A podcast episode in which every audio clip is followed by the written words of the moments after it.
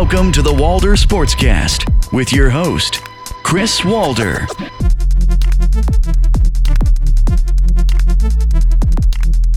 Welcome, everyone, to episode 7 of the Walder Sportscast. As always, I'm Chris Walder, and you can find me on both Twitter and Instagram at Walder Sports.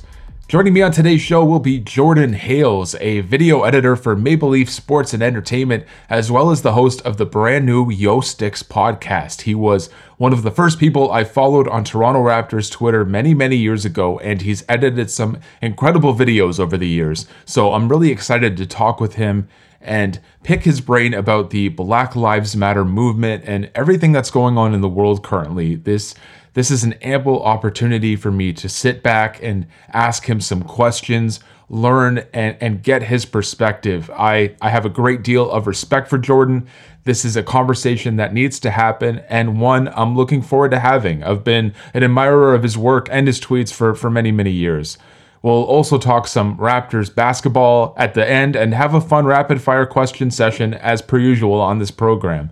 I'm also coming to realize that these rapid fire segments are never actually that fast. So if anyone has a better name for that final stretch, I'm open to suggestions. So hit me up on social media if you can offer any good ideas.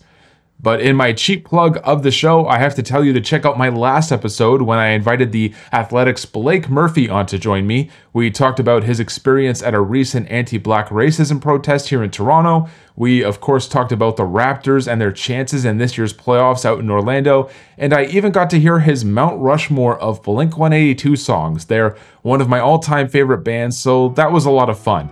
Check it out if you haven't already had a chance to. With that being said, Jordan Hayles will be with me after this short break, so keep it locked.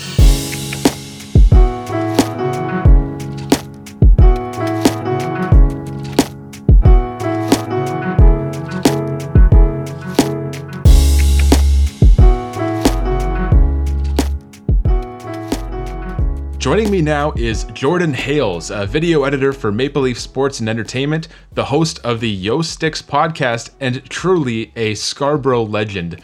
Jordan, thank you so much for joining me, buddy. Thank you for having me. I, like the touch of the Scarborough legend. Not not quite there yet, but shout out to Scarborough regardless. you're, you're certainly up there, buddy. You're certainly up there. Uh, but Jordan, I, I think the first thing I want to ask you, just off the top here, is with everything that's going on in the country and over in the United States, following the murder of George Floyd by police officers in Minnesota, and even here in Toronto with Regis Korchinski Paquet, the protests that we've seen against police brutality, specifically against the black community, and the outpouring of support, not universally, unfortunately, for the Black Lives Matter movement. I just want to ask you, how are you feeling at this time in terms of taking in and processing everything that's happening in the world? It's been uh, quite a lot just because, you know, uh, I participated in a protest, a very peaceful protest uh, for, like, you know, in memory of Regis and also uh, standing in solidarity with uh, all the victims of, you know, police brutality in the United States, including George Floyd and uh, Breonna Taylor. Um, you know, Ahmaud Arbery was one of those, but it, that wasn't police, but it was still, he was still victimized by um, you know, of racialized violence. And um, it's been a lot to take in just because I've been online, like a lot. I've just been like ingesting information, signing petitions, donating, just doing whatever I can to spread awareness and, you know, just like kind of get the word out. And at the same time, like, you know, taking in all of these uh, work meetings and just talking about like, you know, the Black experience and just having like more discussions with people like more openly and just kind of seeing like a, a, gradual shift in uh, what hopefully will remain consistent maybe in a month but obviously some of that talk has died down but a lot of the protests are still going on. Maybe not as prevalent in canada although i know that they are still happening in canada and they are happening in the united states as well. So it's essentially this is an ongoing battle and for those people who you know, uh, participated in the um, the Blackout Tuesday, and to show you know allyship and solidarity, and to allow them to reflect on themselves in order to get more information on how to help and really to start to shift um, inwards into unlearning some of their behaviors and their biases, uh, which inhibited them from you know having uh, good relationships with Black people in general or just people outside the race. And I feel like that's what's been happening. I just hope that it remains consistent. But like you know, we, this is not something that's new.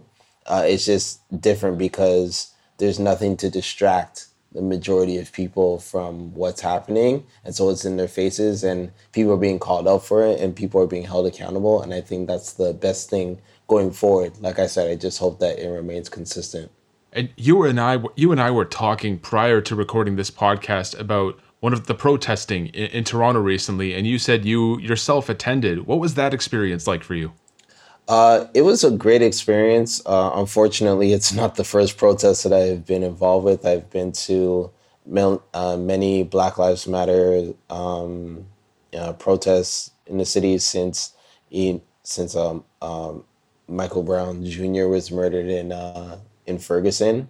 So I've attended uh, quite a bunch.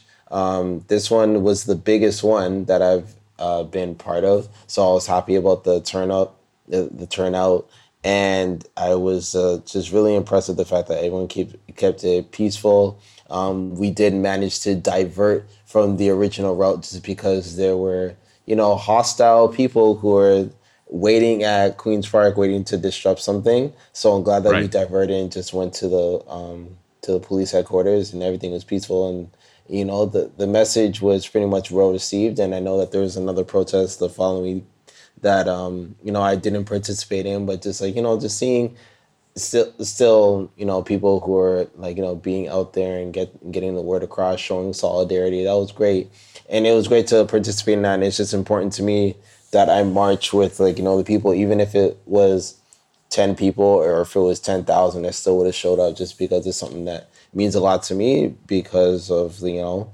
the shared black experience or like you know it's not monolithic. We all have different experiences, but when something like this happens, when police brutality or racialized violence happens to us, it is uh, it it ripples all over the place because we just know that you know it could have been one of us anywhere. You know what what goes through your mind when you when you hear on the news or, or you see tweets or any posts on social media that use the hashtag all lives matter because just from my own perspective i feel like it's extremely counterproductive to what the Black Lives Matter movement is trying to get across. So I'd love to hear your thoughts on that issue.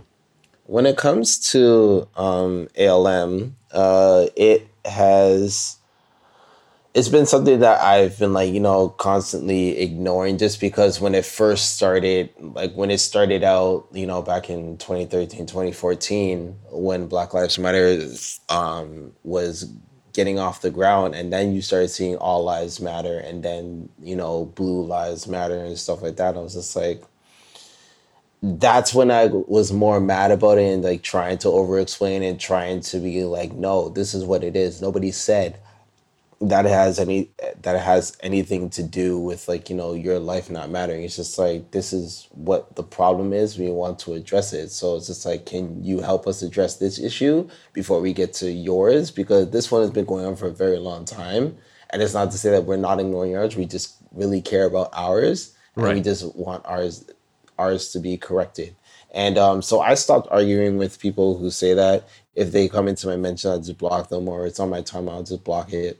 Like that's really just how I protect my peace because really when you when you think about, you know, overall the the black experience and just how everything seems to be a plight when navigating through you know westernized society north whether it's north american european asian like you know some parts of africa south america central america the caribbean it's mm-hmm. just like it's a lot to handle and there's a lot of pain and if we truly didn't have the outlets to give us our peace, we'd be mad all the time. So it's just like when you see tweets that have the hashtag All Lives Matter or Blue Lives Matter, all this other stuff, trying to just denounce, um, you know, the rallying cry that is just signaling for a change when it comes to anti-racist ways. It's just like I have to protect my peace. Like we have to, like there has to be a fine line or else we're just going to be fighting all day every day and then we won't have time for building up ourselves you know what i mean? So that's that's really why you know i just block it out these days. It, I, I recently watched this video uh, online. It was entitled uncomfortable conversations with a black man and emmanuel acho invited matthew mcconaughey uh, the actor onto the program. And mm-hmm. matthew mostly listened because you know that's what he should be doing but mm-hmm. there was one question that really stood out to me that he asked, and it was how someone like me, how can I do better as a human? How can I do better as a man? How can I do better as a white man? And I sit here, Jordan, and I ask that question to you. That's a very good question. Um, but really, what it comes down to is listening is a big thing that you have to do because far often um, too much that black people don't feel like we've been heard. And it's just tiresome to keep explaining explaining over and over again what the issue is and then people kind of dismissing that and chalking it up to well it's this or well it's this or you're not doing this or maybe you should do more mm-hmm. of this or less of this. I'm just like no this is what it is and you're not listening. So then that anger and that frustration builds up and then that's why you see riots because listen People have been peaceful.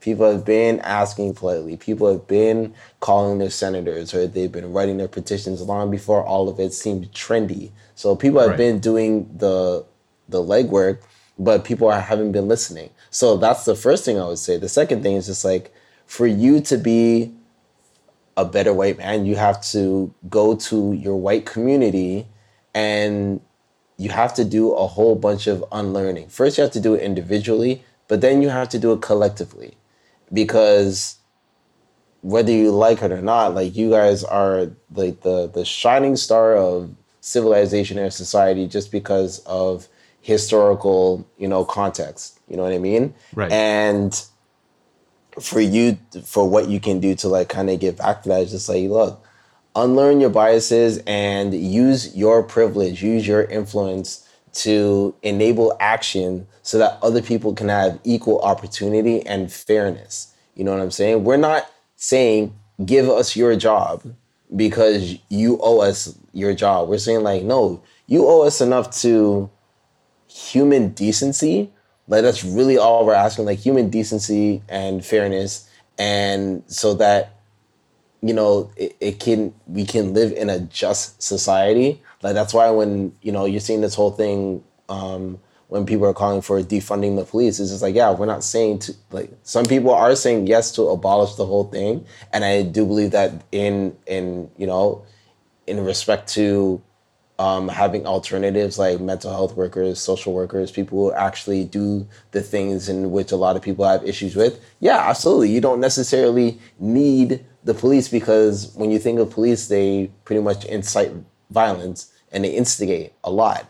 And it's just like, you know what?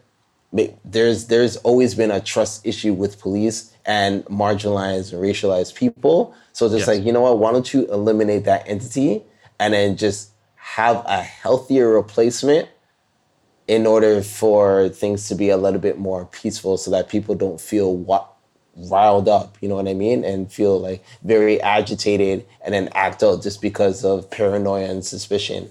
And so it comes down to utilizing your influence and listening to the people who have been it's, it, it's like begging at this point you know what i mean like no no one's gonna come out in the midst of like no we're begging you for your help we're just like yo we're asking just yes. asking for your help but it's just like if you're not listening then we're gonna break some stuff you know what i'm saying some stuff right. is gonna catch on fire and then you're gonna listen, then you're gonna panic, and then you're gonna want to backpedal and send out all these PR messages and be like, oh, oh, I'm sorry, I'm sorry, we're gonna act, we're gonna listen, we're gonna change now. I'm just like, why does it have to take those extremes, those extremes of emotions in order for you to listen? If you just yes. did the thing that you're asking you to do in the first place, then we would have avoided many more things from happening.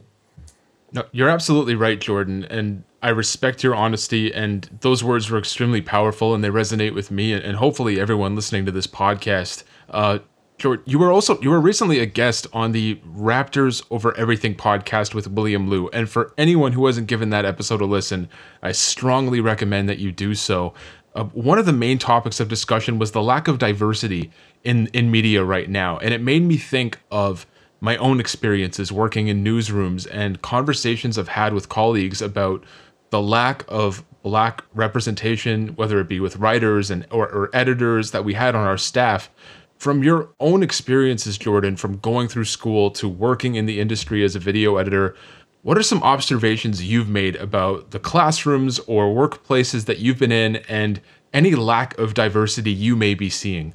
Uh, the one commonality is just like, you know, there've never been more than two black people in the room, especially when it comes to post production specifically, because I know that there are black people in production, not nearly as much but at the same time, everywhere where I've been, I can only confidently say that, including my current employer, mm-hmm. three places in general, and and one of those places I was there for two years, but I was still the only black editor. They had other editors of like you know uh, different races, not a whole lot, but they still existed. Um, another place that I worked at, uh, they had a black assistant editor, and I was there as a junior editor. So that was the first time really that two black editors in and around the same age were at the same spot that I had witnessed. And okay. I'd been in this industry since uh, 2013, and even in school, it's just like when you really notice like who has actually had uh, more than three interactions with black people in their lives like it's really it's really telling just based on like you know the questions they ask or when you bring up diversity or race they kind of just like kind of get defensive because they don't understand what you're talking about. Um, and i everywhere that i've been at i've made it a point to really talk about diversity and talk about like you know how uh, their workplaces can be more inclusive and they say like well you know you know, they're maybe they, they they're just not applying. That's why I'm just like, right. well, what can, wouldn't you like to know why that is? And that's the thing. Like, it's very dismissive, and they just like to be like, you know what? Well, we do our best. Like, we put feelers out there. I'm just like, but you don't though, because when you look at the field of you know whether it's production, whether it's digital media, whether it's like you know newsprint, whatever, the, a lot of nepotism in these industries where it's just like, you know, it's literally like, you know, who you know, you know what I'm saying? Just mm-hmm. like, all right, there's gonna be favoritism here and there. It's like, oh, okay, like my cousin went to this school and then like, you know, their brother went here. So I was like, oh, okay, so you know your friend and your friend's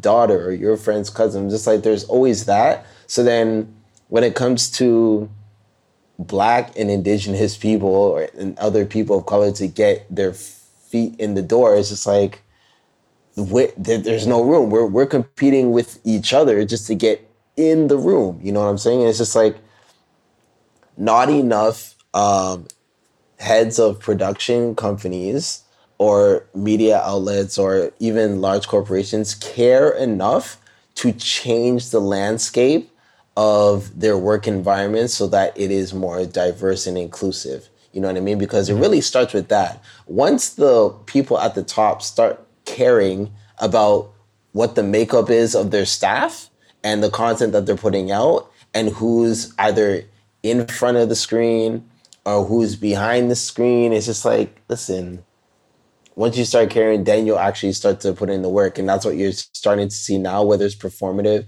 or just because it's reactive. But the thing is, if it's reactive, hopefully it leads to you being proactive because we don't want to keep coming back to this every year, every two years, hell, every maybe even every six months. You know what I mean? It's just like, listen, if we if we're at the world's attention right now, if this is going on globally, all these protests, and there are issues in every field of work when it pertains to black professionals, whether it's medical, whether it's in athletics, whether it's in media, whether it's in the kitchen, whatever it is, I'm seeing a lot of black professionals saying the same things. So obviously right. there is a big problem and people need to listen and people need to look at their hiring practices. They need to unlearn their uh, unconscious or subconscious biases, and that's how they'll be able to effectively effectively start to initiate change, in which we can see in a year, two, three,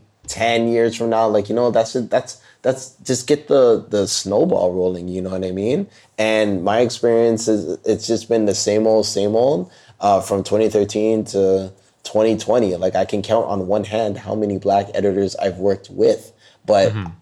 over the course of the past week, I've been in communication with other black editors that exist. And I've had people tell me in my face that, you know, black editors are not really out there because they're not they're not applying for the jobs. I'm just like, well, you're not making room for accessibility for people who want to get in the door because you're already giving out these positions before they're even made available. So it's just like, what is it? You have to like really look at yourself and uh, analyze where your priorities are when it comes to truly caring about diversity and, and inclusivity.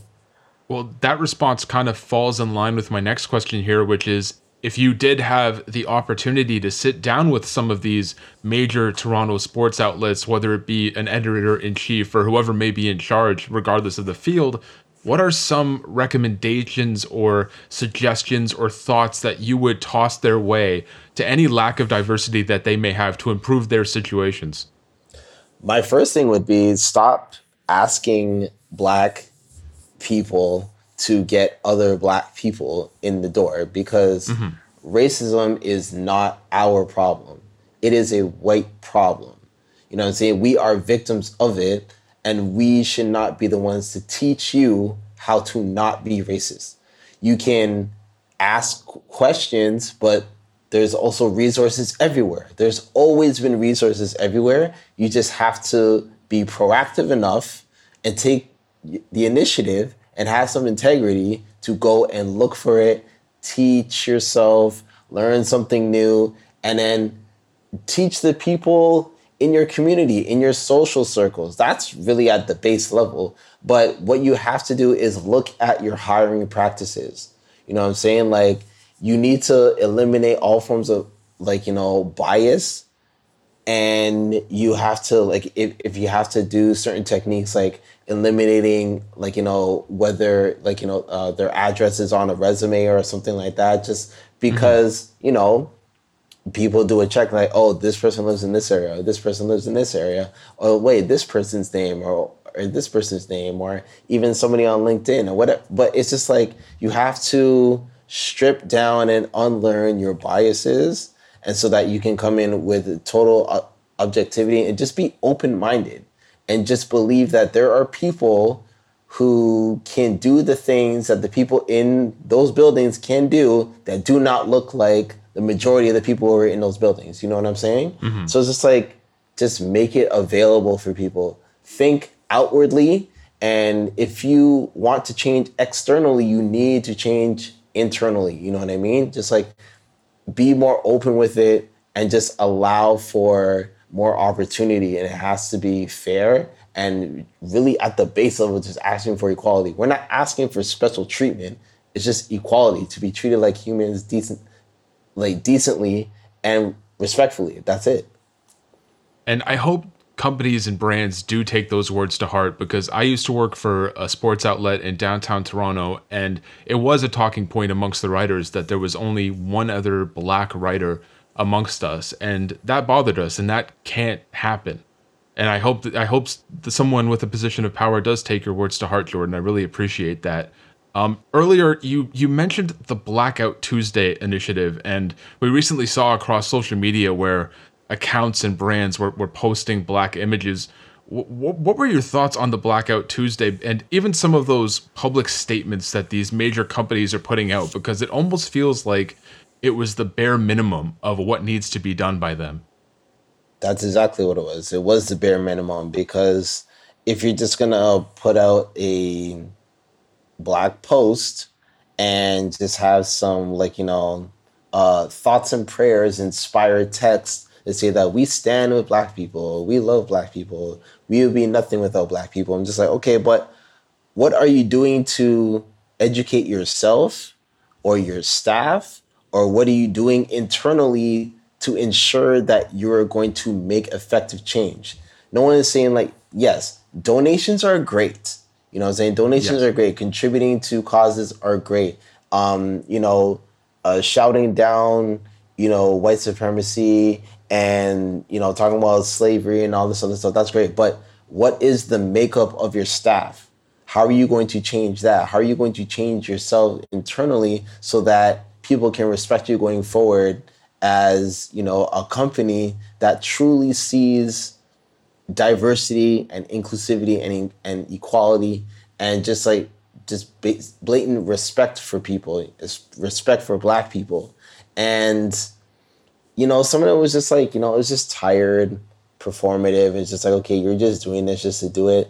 Um, some companies have been better than others in terms of like, you know, uh, having actions behind, you know, their words. And it's like, all right, this is what we're gonna do. We're gonna look at like, you know, the way we train, the way we hire. Um, we're going to like, you know, dedicate um, you know, a certain percentage to ensuring that you know that's going to be uh, the makeup of like you know racialized people marginalized people within mm-hmm. an organization that is taking you know the measures in order to you know make effective change and that's pretty much where it's at it's just like look either you're going to open up your purse or you're going to open up your doors to these people um, that have that deserve the opportunities you know what i'm saying it's not yeah. it's just like they need them or whatever i'm just like they deserve these opportunities because they are very talented. It is exhausting trying to play this game, trying to tiptoe, you know, uh, the this white society as a black person and just have to feel like you always have to be on your best behavior. You can't express any emotion. You can't rub people the wrong way because we know like if you're a standout in a white industry, one person doesn't like you, that word can circulate, you may not have a job again. You know what mm-hmm. I'm saying? So we know like, you know, how to navigate, how to code switch, and we constantly walking on eggshells and it's uncomfortable. But it's just like it shouldn't have to be that way because there should be fairness for all. Black people should be comfortable in the spaces in which they work. And, you know, if they take pride in the things that they do, they shouldn't feel like they're they're being micromanaged or you're only coming to them when it's like you know black history month or it's a black related piece or anything black. Just like we can do so many things. So stop treating us like we're a niche thing. We are amazing people. And i just wish that y'all could see that. I'm sure that you'll do because you, you'll watch us on tv uh, whether it's like you know to be entertained uh, through sports or through other forms of uh, entertainment uh, mediums um, you listen to us on in music. Um, you know, we influence uh, the way a lot of people dress and how they speak. So just like you love black culture, just love black people too. That's really what it is. And I, I asked this question on a recent episode with Blake Murphy, who covers the Toronto Raptors for The Athletic. He was recently on with me, and it was about basketball writers covering the sport during this Black Lives Matter movement. Jordan, mm-hmm. do you do you feel that there's an added responsibility on basketball writers in particular across the country to use their platform to take a stand on these issues currently plaguing the black community when their livelihood comes off of writing or discussing a predominantly black sport? 100%. Yes. Because they have that access and they have the privilege of you know, being the spokespeople for these athletes and write and creating these narratives and writing these stories. I'm just like, listen, if you're not going to amplify black voices within your own industry, you have to at least give back in some way. You need to show up in some way just because, yeah, this is your livelihood. The NBA is 70 to 75% black. So it's just like without black people, you do not have a salary. So it's just like when black issues happen and you're quiet, we question your integrity, we question your character. I'm just like, wait a second. me as an athlete, just like you're you're you're making money off of me just because you need to speak to me, you need to report on every single game that I play, or if I have a great game, if I have a bad game, your your microphone is all up in my face. You can do all of that. You can feel free to do all of that because that is what you worked hard for and you scratched and clawed and you made your way through the industry. That's fantastic. But when someone who looks like me, who isn't an athlete, is gunned down in the street by police, and you're silent on that, but you still want to ask me like these questions about like you know how does it make me feel when I but like what are you doing? Mm-hmm. Like what are you doing about it? And even you, when you look at writers, it's like okay, are other writers even championing black writers? Because I know that black writers exist. I'm all up on Twitter. I know that black black everything exists. You know what I'm saying? Exactly. And it's just like, are you like you know uh, for leading the change in your own industry? Are you talking to your editors in chief like, you know what? There's a lot of us here, and a lot of us shouldn't be here. Or you know what? We should be here, but other voices should be here too. How can we make that change? You know what I'm saying? And it's just like utilizing that access and that privilege to challenge, you know, the people that hired you, the people who pay you, and just be like, you can make that change because shoot, they'll listen to you before they listen to me. So you, having that access and having that platform, it is imperative that they, you know, stand up and be a voice for the people who wish they could be in that room, but they can also influence so much change. And for them to remain mute on that, it's just like we don't rate that. You know what I mean? Right. And just it's it's hard to segue off such an important topic, but Mm-hmm. Jordan, I, I recently had a chance to check out episode two of the YO STiXX podcast, and you had Martika Gregory on with you.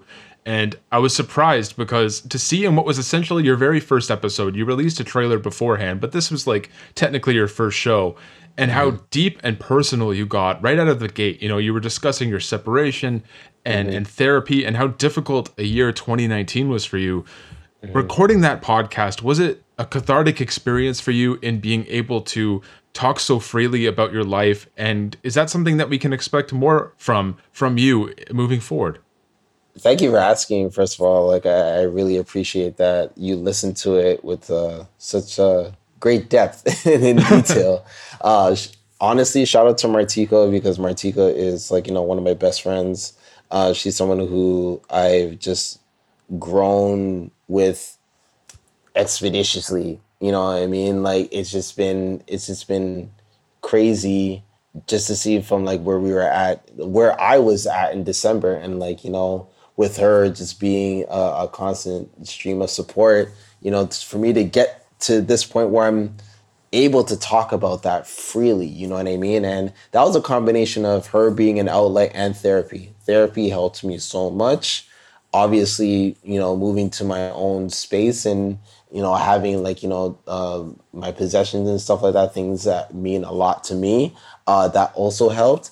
And I wanted, I, I wanted YO STiXX to be something that was more personal and away from what would have been expected of me. Like, you know, it's talking about culture stuff, like, you know, maybe it's sports because people know me for like, you know, always talking about the Raptors, or people just know me for always having an opinion on things like movies or like you know music or what's going on pop culture but i'm just like listen my ear is not to pop culture like that and i've gone through a very transformative period in my life where i've rediscovered my voice so i'm just like you know what this is what i'm going to do and i'm going to connect with people who i've known for some years or maybe it's a new connection but we just vibe really well and i want it to be you know personal and I wanted to be, you know, vulnerable at times, like, you know, with respects to what the other person is willing to go into.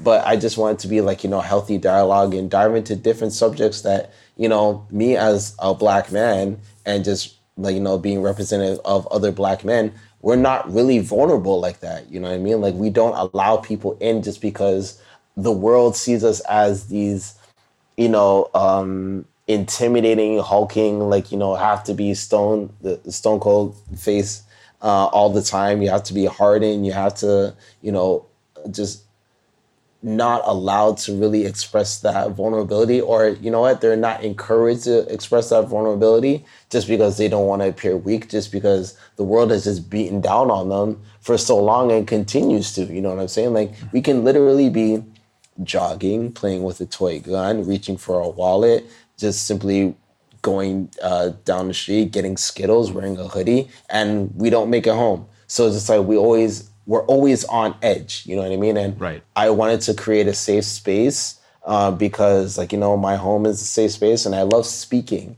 Um, writing is one thing that I, I that I have done, but I just feel like speaking out and talking to people and what this pandemic has like you know how it's been a blessing in disguise like i've been able to reconnect with people and having the time to speak to people for hours on end that i would sorry having the time to speak to people for hours on end that I wouldn't have the opportunity to do so if everything was quote unquote normal. You know, go to my nine to five, come home, unwind, eat food. By the time that's done, it's about eight o'clock. When do I have three, four hours in a day to speak to people? You know what I mean? Whereas I have about like 12 that I can just like, you know, be on the phone. It's like, hey, what's going on? How you doing? This, that, and the third. It's just like really reconnecting and just getting personal with people there are people I've met in like March who I feel like I've known for a year just because of you know the amount of time that you can just spend talking to somebody and just really getting to know them without like you know really seeing them in person.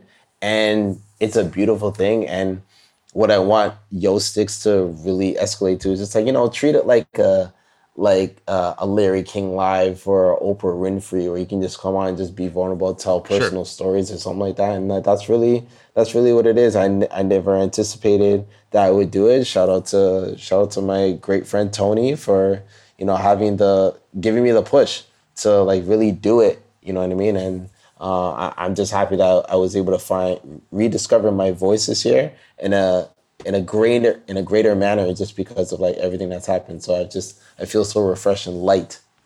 So would you say then that you're in a in a happier place in a in a better state of mind you know not only you know doing the therapy but being able to record these podcasts and with the pandemic you know being able to communicate more with people oh i this is the happiest that i've been in years you know what i mean like i me being vulnerable was always something of a hindrance to me and you know i um I unfortunately like you know left a lot of friendships by the wayside just because of the fact that I I didn't feel like I could open up to them because I didn't trust myself to open up to them. You know what I mean? Like people could open up to me no problem. I, I feel like I'm a great listener. I've been told I'm a great listener. Obviously, I can always do better, but um, you know people come to me with their issues, but I feel like they were hurt and they were slighted because I didn't give them that opportunity back for me to express my pain with them.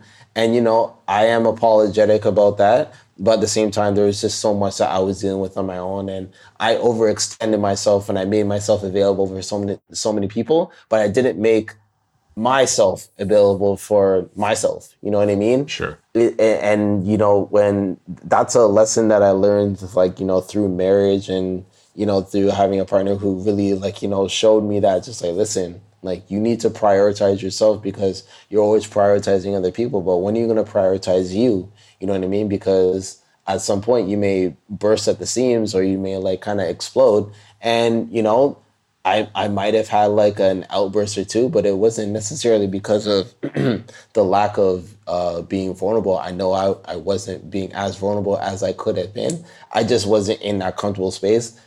And therapy allowed me to unlock that. So I am happy, man. Like this is like it's I, I still obviously everybody has like their own issues. Like you know, I I lost a family member to COVID. I almost lost two more. Thankfully, I didn't. Um, Sorry to um, hear that. Oh, it's all good. Thank you very much. Um, but you know what? Like you know, life still goes on, and I'm just happy to have this, you know, new chapter in my life and this new um, this regrowth, this rebirth, really, because it, it was quite some time in the making. But I'm just happy to, you know, ha- just have this peace of mind where I'm able to move forward, like, you know, comfortably and uh, and happily.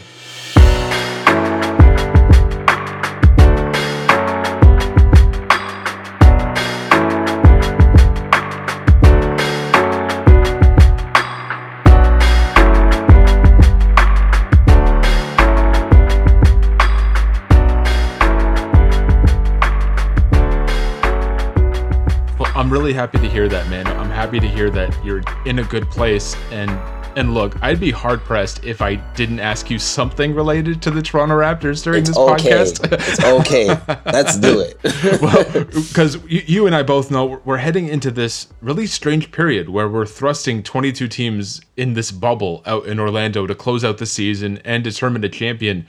Jordan, have your expectations changed at all for the Raptors after this huge layoff? Because, you know, injuries aside, they were riding a four game winning streak and building some sort of momentum prior to this shutdown. But where, where do you see the Raptors heading in these coming weeks and months?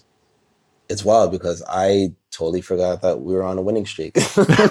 we forgot a lot, yeah. yeah, I, I forgot a lot because, like, you know, obviously when you work for, uh, uh, sports and entertainment company, like you know, you're inundated with like you know all the stuff like Raptors related, and then just working on different pieces uh, for other teams, just because like you know, you're just trying to find content to push out there. And we've done a great the the organization done a great job of like keeping the workflow steady, and um, my expectations for the Raptors have not changed. Just because this is like my favorite team ever, and I know we won the championship last year, but I think it's just like the response, the hunger, the underdog mentality for a defending champion that really have not seen in quite some time. And I'm just like, wow, this is it. They just impressed me just in the ways that they won and the ways that they play for each other and the way how Nick has these guys prepared.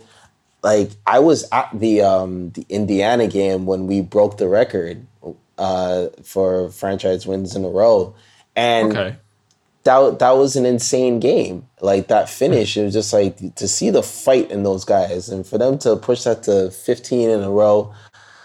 Brooklyn, whatever. We were tired. It's fine. It's fine. we were tired. So, whatever, whatever Spencer Dinwiddie wants to uh, get get out of there with his, uh, his stream of consciousness these days. Just remember that you know we are the better team. It's fine. Um, my expectations haven't changed, and you know coming back healthy and rested because we didn't even have a healthy team and we still ended up with the third best record in the NBA thus far. So I'm just like, I am so proud of this team. No matter where we end up, I'm proud of this team and how they responded because everyone was saying, like, oh, you know, the famous Jason McIntyre quote back in the lottery, back to the basement. Oh, boy. But, I know that quote all too well.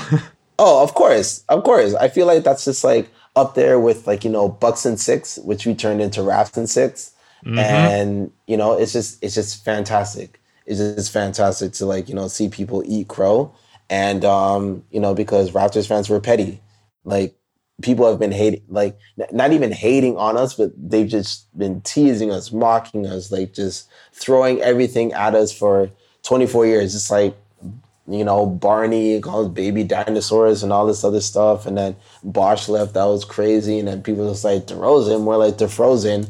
And like it was just like all these things. And then when Kawhi came, it was just like, oh, but he's hurt. Raptors not gonna do nothing. It's Giannis's it's Giannis's conference, it's Embiid's conference.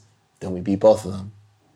And then we won the championship. And it's like, oh well, he's not gonna stay. Okay, he didn't stay. And then next thing you know, it's just like, oh well, same old Raptors. It was a fluke. They're not going to do it again. And then we just kept winning and winning and winning and winning. So it's just like, now what?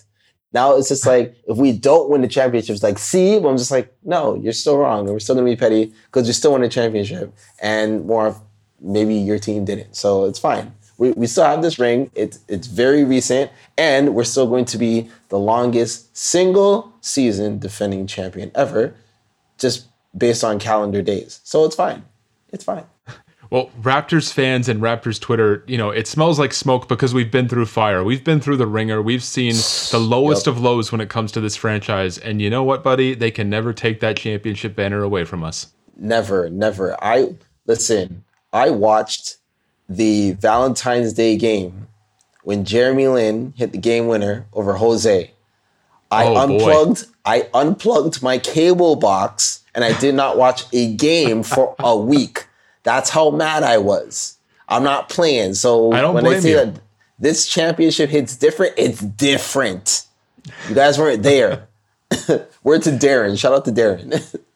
you didn't you didn't see how ugly it got for us. So yeah, to to see that banner hoisted at Scotiabank Arena, it, it was a moment that we'll never forget. Uh, oh, Jordan, God, Jordan, we're, uh, we're cl- drawing to a close here, buddy. But uh, before I let you go, I would just like to ask you some fun, rapid fire questions, if that's all right with you. Oh, that's perfectly all right with me. Let's do it.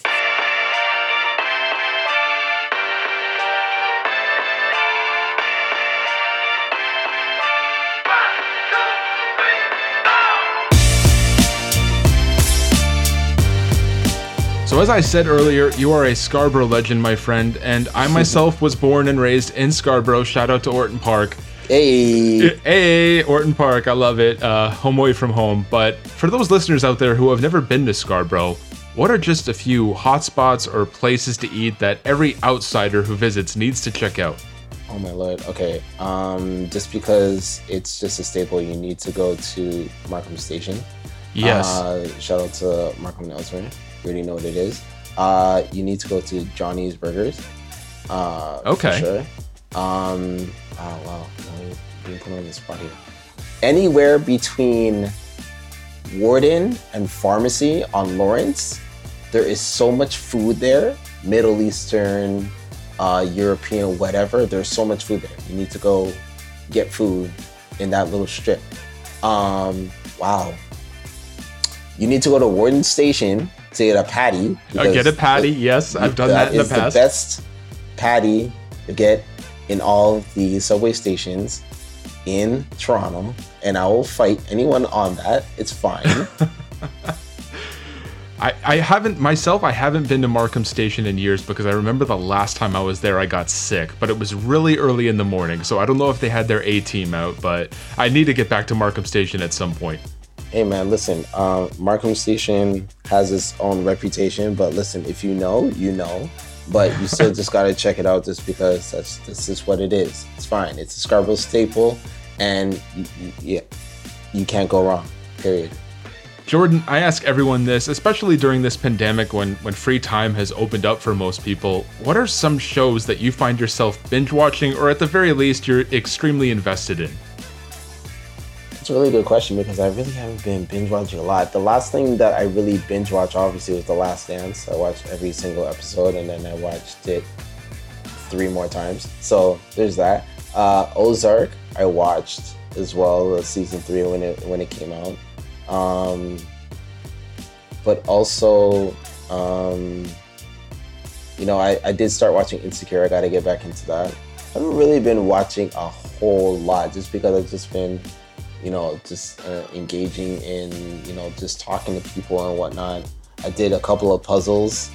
I've been doing at home workouts. So it's really just been like expending my energy that way. So that's really what's been, uh, what I've been prioritizing.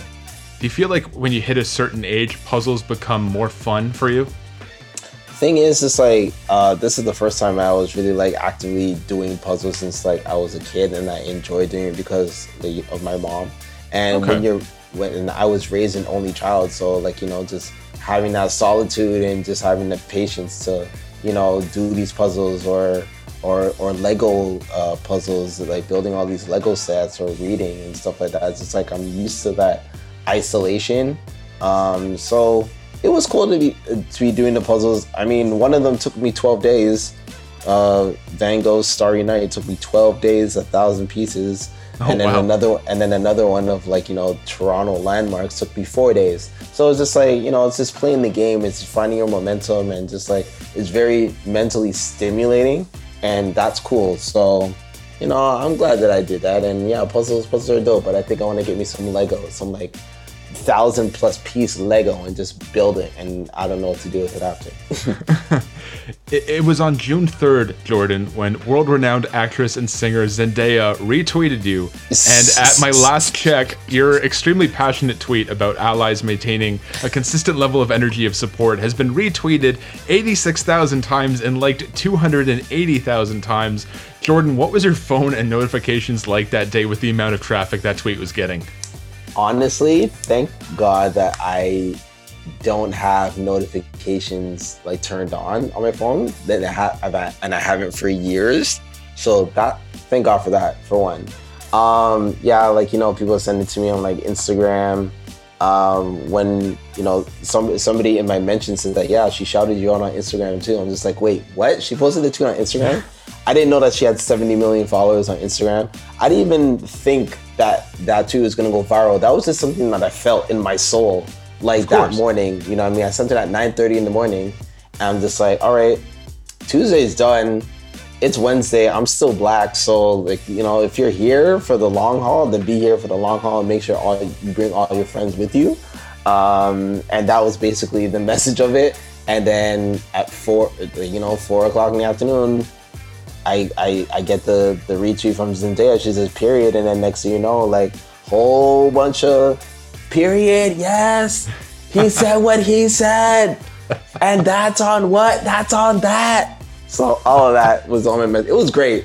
It was great to be gassed up by black women that day. It was great. I love them to death. I love my people. Um, but it, it was also heartwarming to see, like, you know, like you know white people that's being very friendly just like no you know we're in this for the long haul. This is something that i've been you know i i, I have thought about and you know i've resonated i've looked to within myself and i'm going to make a change. I'm going to be dedicated to that. I'm going to hold myself accountable. All those messages it was amazing. I was just like wow i can't look away but also i have work to do. And so and and that was even like before Zendaya got uh, caught wind of it. But it was just it was amazing. It was awesome, and I'm glad that it resonated uh, and took off as far as went because you know people from all over the world are reaching out and like you know with their kind words and it was it was a beautiful thing and I do not uh, take it for granted. I'm probably gonna take that tweet, print it out, and frame it. To be honest with you, why not? Because hey man that, that may have initiated a lot of change that i did not anticipate. I'm telling you man you're a scarborough legend. It's solidified. I need my star at the scarborough town center then. That's what i want. I want a uh, i want to be a star on the scarborough walk of fame. That there's, is what i want. There's a lot of stars there at the mall and surely there's a spot there for jordan hale hayles our biggest celebrity Thank you, man. Uh, Appreciate it. Jordan, of all the videos you've edited for the Toronto Raptors, which one would you say you're the most proud of? And on a side note, one of my favorites is definitely The North Is Spoken. Yeah, The North Is Spoken, that was a crazy one just because of the turnaround for that. Just because of, like, you know, I'll share a story with you. Um, so it was a weekend shift that um, that it was scheduled for and then me and uh, my great friend Tony Francis, uh, she was the producer for it. And there were two videos that we did. One of them was like a tip-off video for, I believe it was before Game Five because Game Five was on the Monday, and mm-hmm. that's when we were like, you know, making a video and just like, okay, this is a video that could play for the NBA champion Toronto Raptors. Like what? And then just playing it back, like I cried when I was watching it back. I'm just like, holy crap, like this could be real. Like this could actually happen. Like this could play and everything else. Um, so that was amazing. So it's the hijabi, the it's a t- I think it's a tie between the hijabi ballers piece and also the OVO Athletic Center launch piece because um, the OVO Athletic Center piece was like one of the first major um, you know, spots that I cut while I was freelancing. I wasn't even full time. I was freelancing at MLSE, and just like you know the the the heightened priority of it all is just like one of like the most important things that I worked on aside from like a documentary in 2015. But it's just like wow, like this is this is legit, and this is real. And this is like OVO stuff, like this is like exclusive Drake footage and whatnot. I'm just mm-hmm. like, and I'm putting this together. It's like that was that was surreal and then for the Hijabi Ballers, that was my first piece that I did when I was made full time. Again, shout out to Tony Francis again. You know that that's my that's that's my that's my homegirl, man. Like that's a that's we're like, you know, peanut butter and jelly, Bati and bench, whatever you want to call it. But like that's my that's my homegirl. Um, and so she she just has a great way of uh, uh,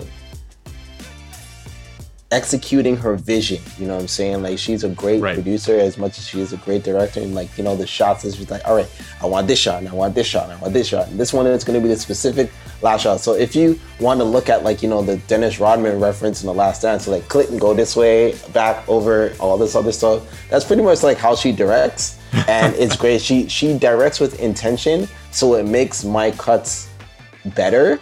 And just like you know the way how we collaborate is to the point where it's just like you know what? I could be doing so i could be thinking of something and she's about to say it but then i'm already doing it. Like we have that great chemistry with each other and i just i love the fact that you know we're able to connect and the fact that she's a black woman i think that that also speaks volumes and brings it back to like you know this is why diversity is important because I've I've never been in a position where I've been a black editor working with a black woman who is a producer in a corporate level, and I think that is just beautiful. And we need more of that because you never know the magic that you can make when people who really understand each other. And shout out to her, she's from Scarborough too. So really, Nice. Scarborough just when we just link up, we make magic. You know what I'm saying? I also I cannot leave here without shouting out Susan Street. You know what I'm saying? Down the street from Orton Park. You know what I mean? oh, usually, usually we had our tensions, but we killed that. That's great. It's cool. We're all good. It's it's it's a Lawrence East Strip thing. You know what I mean? Getting a lot of Scarborough love on this podcast. I'm, oh, I Oh, love have it. to. I love it. I have to. Uh, uh, necessary. A, a fun food for thought question about sports teams these days is is Mount Rushmore's and figuring out the four players who best define that franchise. And I think with the mm-hmm. Raptors, the obvious answer is Vince Carter, Kawhi Leonard, Kyle Lowry, and DeMar DeRozan. So mm-hmm. Jordan, how would you rank those four in terms of what they've accomplished in Toronto? Just your personal preference. I feel like I've answered this on Twitter like seven times, but it's fine. Um, Eight, this will be the eighth then. That's fine. right, fine. Well, this is the one that's like you know uh, on. It's been recorded. My voice is on it. It's stamped. There you Uh, go. Kyle Lowry, Kawhi Leonard, Vince Carter, DeMar DeRozan. That's that's the same answer I would have. Yes. it's hard it's hard to debate and I'm, I'm a big DeMar DeRozan fan but Yeah. with what Kawhi Leonard accomplished last year Kyle Yeah. Lowry is the definitive number one in my opinion Yep. and then Vince Carter with everything that you know him being the guy that put the franchise on the map it's really Mm-hmm. hard to put you know DeMar who was uh, you know really loved the, the team and, and being Yep. here in the city but uh, I, I definitely agree with that ranking buddy uh, so I- saw your Twitter today. This was big all over social media. How excited are you for the new Spider-Man Miles Morales PlayStation 5 game? Oh my goodness gracious. Uh, listen, anyone who knows me knows that I've been Team Xbox my entire life. My entire life had the original Xbox. I did have PS1, but like kind of briefly, but I've been Team Xbox my entire life. There's actually a Xbox 360 in my closet right now. Uh, but I saw that and I was just like, oh my god, I need it. I need it.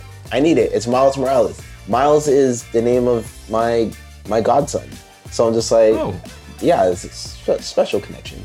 Um, but yeah, I, was, I just saw that. I saw the graphics, and it was also a game that was previewed like weeks back, and it's just like a a, a, woman character who's just like flying through a toppling ancient city, and just the graphics were insane. I'm just like, this is gonna be on PlayStation 5? This looks like a movie. I'm just like, I need it. I need it. And the thing is, like, uh, my great friend Delancey was actually featured on um, my most recent episode of uh, YO STiXX. He was just like, man, if you don't get a PlayStation, I'm gonna have to come over there and beat your ass. so it's like, I was like, man, okay, it's coming. Like, stop, stop harassing me. Well, I'm just like, yeah. I thought about getting the the Xbox One or Xbox, whatever it's called these days. But I'm just like, you know what? I think I just might have to convert. It's just part of this whole new transition of who Jordan Hayles is. I'm getting a PlayStation 5. It is on the internet forever. It said my voice has spoken to the universe. I'm getting it, and that's it. Final. And Jordan, lastly here, what do you have to say to anyone, and I think you know who I'm talking about, who truly believes that the Toronto Raptors were the luckiest NBA champions of the last 20 years? I mean, you can kiss my ring. you know, my my Love it. Uh, my employer, you know, is very gracious to give everybody rings, and um, you know, has my last name on it. It has uh, 2019 champions on it. Has a whole lot of you know, not not real diamonds, but like you know, diamond adjacent, you know, gems on it. I see every you know series number, you know, four one, four three, four two, four two champions with a little like you know little red stone in there. I mean, I don't know. This ring is so heavy and the banner is flowing so gracefully at 40 Bay Street, aka Scotiabank Arena, Toronto, Ontario, Canada. And it's just like, I don't know. Is that a fluke? It doesn't seem like it because I think that, you know, we beat the 76ers with the iconic shot and was a wonky back and forth series. Uh, uh, I have to say, game four was my favorite game that was in game seven. If I had to pick any any playoff game of that run, game four of the Sixer series was insane just because of the shot before the shot. You know what I'm saying? Like that was an insane three over Embiid. Kawhi, love that man so much. Um, and I think I don't know. I don't know. My memory doesn't serve me. I think that we beat the only 60 win team with the MVP and Coach of the Year. I don't know. I'm not sure. I may have to confirm that. I, yeah, like you know, somebody has to fact check. Research department, do what you got to do. Um, I also think that we were down 2-0 because if not for the fact that you know Kyle Lowry was basically playing by himself in Game One in the fourth quarter, but it's okay. Uh, and then we got blown out in Game Two, and then people were saying it was over. People said it was over after Game One, though. That's what really irritated me. I'm just like, ah, come on, you can't do that. That's disrespectful. Too much. But then I think what happened was, you know, we went double overtime in game three. You know, Kawhi basically like, you know, played on one leg. Uh, Kawhi had no legs in game four and everyone came alive. Um, Fred, Frederick Edmund VanVleet Sr. had a child, Fred Jr. And then game five, Papa Fred came to life. And then, you know, the series is all of a sudden 3-2 and then we bring it back home. And it's so funny in that in every game ex- with the exception of game four we were down double digits at one point. I don't know. They could have taken control of the series you know they, they could have won in five whatever. But we were down double digits damn near every game of the series. And yet we still won. And they went home and then we beat the Warriors.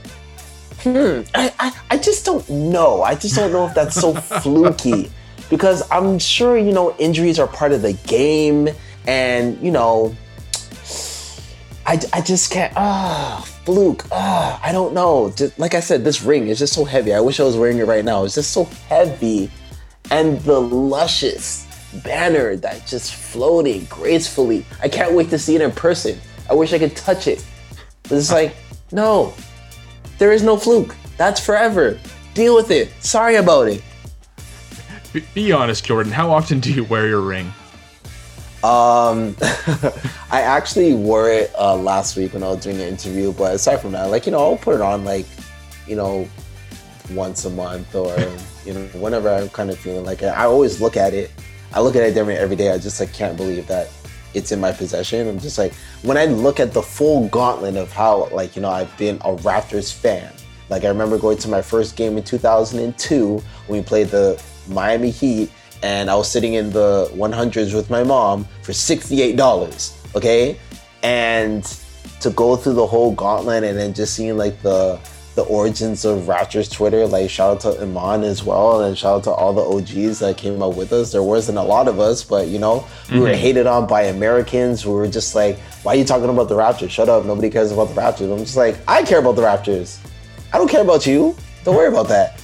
and then the fact that like you know going through those painful years and then the lowest point for me it wasn't even lebron took the lowest point for me was getting swept by the wizards there is no pain that matched that yes we were swept by cleveland but swept by the wizards That was that hard. was painful that was very, very painful, especially because the year before we lost to Brooklyn. It's like, you know what, we're gonna have a redemption. Then we get swept by the wi- I thought that was it. I'm just like, all right, everyone's fired, trade everybody, that's it, rebuild mode. We're not even talking about a championship right now. But no. So I said, you know what? Let's keep going. Let's push. Let's retool. And then, you know, 2016 was 2016 and it just came through. And just like, listen, man, man, it's it's it's been it's it's been a gauntlet, and uh, like you know, I'm proud of that. I'm proud of that ring. I'm proud of that ring. So like you know what, you know what, after this, I'm gonna go wear. It. I'm gonna wear it for the rest of the night, just because that's how I'm feeling now. well, Jordan, you deserve that ring, buddy, and you deserve all the success in the world. I thank you so much for your time today. It was an extremely eye-opening conversation and a fun chat that we had. And having followed you for so many years, I'm happy we had the chance to do this. But before we sign off here, please let the listeners know where they can find you on the web. Okay, so uh, you can find me on Twitter, um, mr underscore sti double x. I'm also on Instagram, Mister full on Mister M I S T E R sticks. Um, I have a great podcast called YO STiXX Podcast. Uh, so that's on all socials as well. You can get that on Spotify, Apple, Google, um, SoundCloud. Um, also, like, you know, I am a video editor and, you know, sometimes I do outside projects because I'm allowed to. Uh, so that's uh, jordanhayleseditor.com. But like, yeah, man, I'm just, I'm out here, man. I'm out here. I'm just doing my thing. And I'm, thank you very much for having me on your platform. I'm very happy for you and the success that you've been able to achieve for yourself. Like, you've been doing this thing for a long time. I'm very happy for you. Keep going, brother. Jordan, you're the best, buddy. Thank you so much. Thank you. Thank you. And that was my interview with Jordan Hayles. Again, you can follow him on Twitter at Mr. underscore sticks. That's MR underscore STI double X. Just a genuine guy. I'm really happy to hear that he's doing so well, and I thank him for what was a very enlightening conversation. This this is something I said prior to interviewing Blake Murphy recently was that I didn't want such an important subject matter to be thoroughly discussed from such a one sided perspective, i.e., two white males. So I'm thankful for Jordan's time and him coming on and being real and honest and giving myself and hopefully you, the audience, a lot to think about. So, like I did in my last episode, I'm going to be providing links in the description of noteworthy causes you can donate to involving the Black Lives Matter movement. I myself have made donations to Black Lives Matter Toronto, the Minnesota Freedom Fund, and the COVID 19 Black Emergency Support Fund, and I hope you do the same.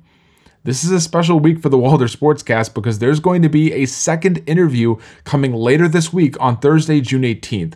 I recently had the chance to talk with Yahoo Sports Canada editor and the host of the Raptors Over Everything podcast, William Lou. Like Jordan, he's a prominent member of Raptors Twitter and arguably the most prominent, so keep your eyes peeled for that dropping in just a matter of days. Thanks again to Jordan Hayles for coming on to chat with me, and as always to my audio engineer Jason Lung for all of the exceptional work he does on this show. If you'd like him to work on your show or projects, or have any audio questions or concerns, please hit him up on Twitter at JLung20. This has been episode 7 of the Walder Sportcast. Please subscribe to the show, leave a rating and review, and find us on Apple Podcasts, Stitcher, Spotify, Google, and Podbean. That's another one in the books, so I'll see you on the next episode. Thank you for listening to the Walder Sportcast. Hit that subscribe button on iTunes and follow Chris on both Twitter and Instagram at Walder Sports.